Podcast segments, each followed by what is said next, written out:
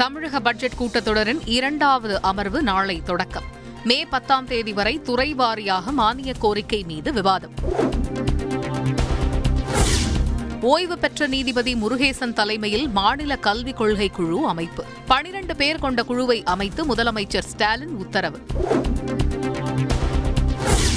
விழுப்புரம் மாவட்டம் கொழுவாரியில் பெரியார் நினைவு சமத்துவபுரம் திறப்பு. பயனாளியை வைத்தே திறந்து வைத்தார் முதலமைச்சர் ஸ்டாலின். தமிழகத்தில் அனைத்து சமத்துவபுரங்களும் விரைவில் புதுப்பொலிவு பெறும். விழுப்புரம் விழாவில் முதலமைச்சர் ஸ்டாலின் உறுதி. மாநகராட்சி நகராட்சி பேரூராட்சிகளில் சொத்து வரி உயர்வுக்கு எதிர்ப்பு. தமிழகத்தில் மாவட்ட தலைநகரங்களில் அதிமுக போராட்டம். நாட்டு மக்களை பற்றி கவலைப்படாத அரசு திமுக ஆட்சி என எடப்பாடி பழனிசாமி குற்றச்சாட்டு. சொத்து வரி உயர்வை திரும்பப் பெற வேண்டும் என்றும் ஓ பன்னீர்செல்வம் வலியுறுத்தல். மத்திய நிதிக்குழு கடிதத்தின் அடிப்படையில்தான் சொத்து வரி உயர்வு என அமைச்சர் கே என் நேரு விளக்கம். மத்திய அரசின் உத்தரவை காட்ட முடியுமா? கே பி முனுசாமி கேள்வி. விழுப்புரம் பெலாக்குப்பம் சிப்காட் வளாகத்தில் ஐநூறு கோடி ரூபாய் மதிப்பிலான காலணி தயாரிக்கும் ஆலை. அடிக்கல் நாட்டினார் முதலமைச்சர் ஸ்டாலின். கடந்த அதிமுக ஆட்சியில் புதிய மின் திட்டங்கள் எதுவும் கொண்டுவரப்படவில்லை. திமுக ஆட்சியில் கொண்டு வந்த திட்டங்களையும் பத்து ஆண்டுகளாக கிடப்பில் போட்டதாகவும் அமைச்சர் செந்தில் பாலாஜி குற்றச்சாட்டு. பெட்ரோல் விலை லிட்டருக்கு எழுபத்தைந்து காசுகளும் டீசல் விலை லிட்டருக்கு எழுபத்தாறு காசுகளும் அதிகரிப்பு.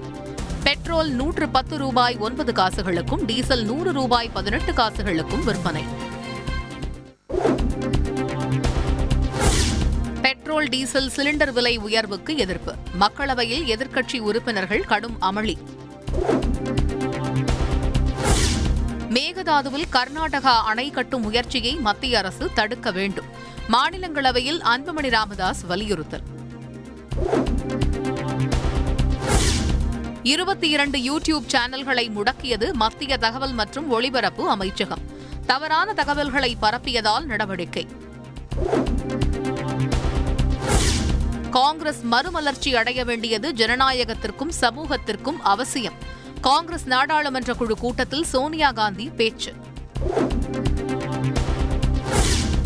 ஏர் இந்தியாவை தனியாருக்கு விற்றதால் தான் வெளிநாட்டில் சிக்கிய மாணவர்களை மீட்க முடியவில்லை. மக்களவையில் இந்திய கம்யூனிஸ்ட் எம்பி சுப்புராயன் குற்றச்சாட்டு. இரண்டாயிரம் பேருந்துகளில் சிசிடிவி கேமரா. புகார்களை தெரிவிக்க தனி கட்டுப்பாட்டு அறை அமைக்கவும் போக்குவரத்து துறை திட்டம். டாஸ்மாக் மதுக்கடைகளை ஒட்டிய பார்களை ஆறு மாதங்களுக்குள் மூட வேண்டும் என்ற தனி நீதிபதியின் உத்தரவுக்கு இடைக்கால தடை. டாஸ்மாக் நிர்வாகம் தாக்கல் செய்த மேல்முறையீட்டு வழக்கில் தலைமை நீதிபதி அமர்வு உத்தரவு.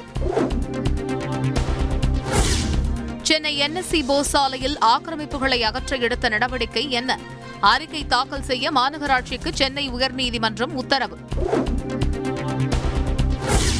பரபரப்பான அரசியல் சூழலுக்கு இடையே கூடியது இலங்கை நாடாளுமன்றம். அரசுக்கான ஆதரவை நாற்பத்தி இரண்டு எம்பிக்கள் விலக்கிக் கொண்டதால் பெரும்பான்மையை இழந்த அரசு. ரஷ்யா உக்ரைன் இடையிலான போர் நாற்பத்தோராவது நாளை எட்டியது. எர்பின் நகருக்குள் மீண்டும் திரும்புகின்றனர் உக்ரேனிய மக்கள். தமிழகத்திற்கென தனி கல்விக் கொள்கை உருவாக்குவது பெருமைக்குரிய விஷயம். அமைச்சர் மகேஷ் பொய்யாமொழி பேட்டி.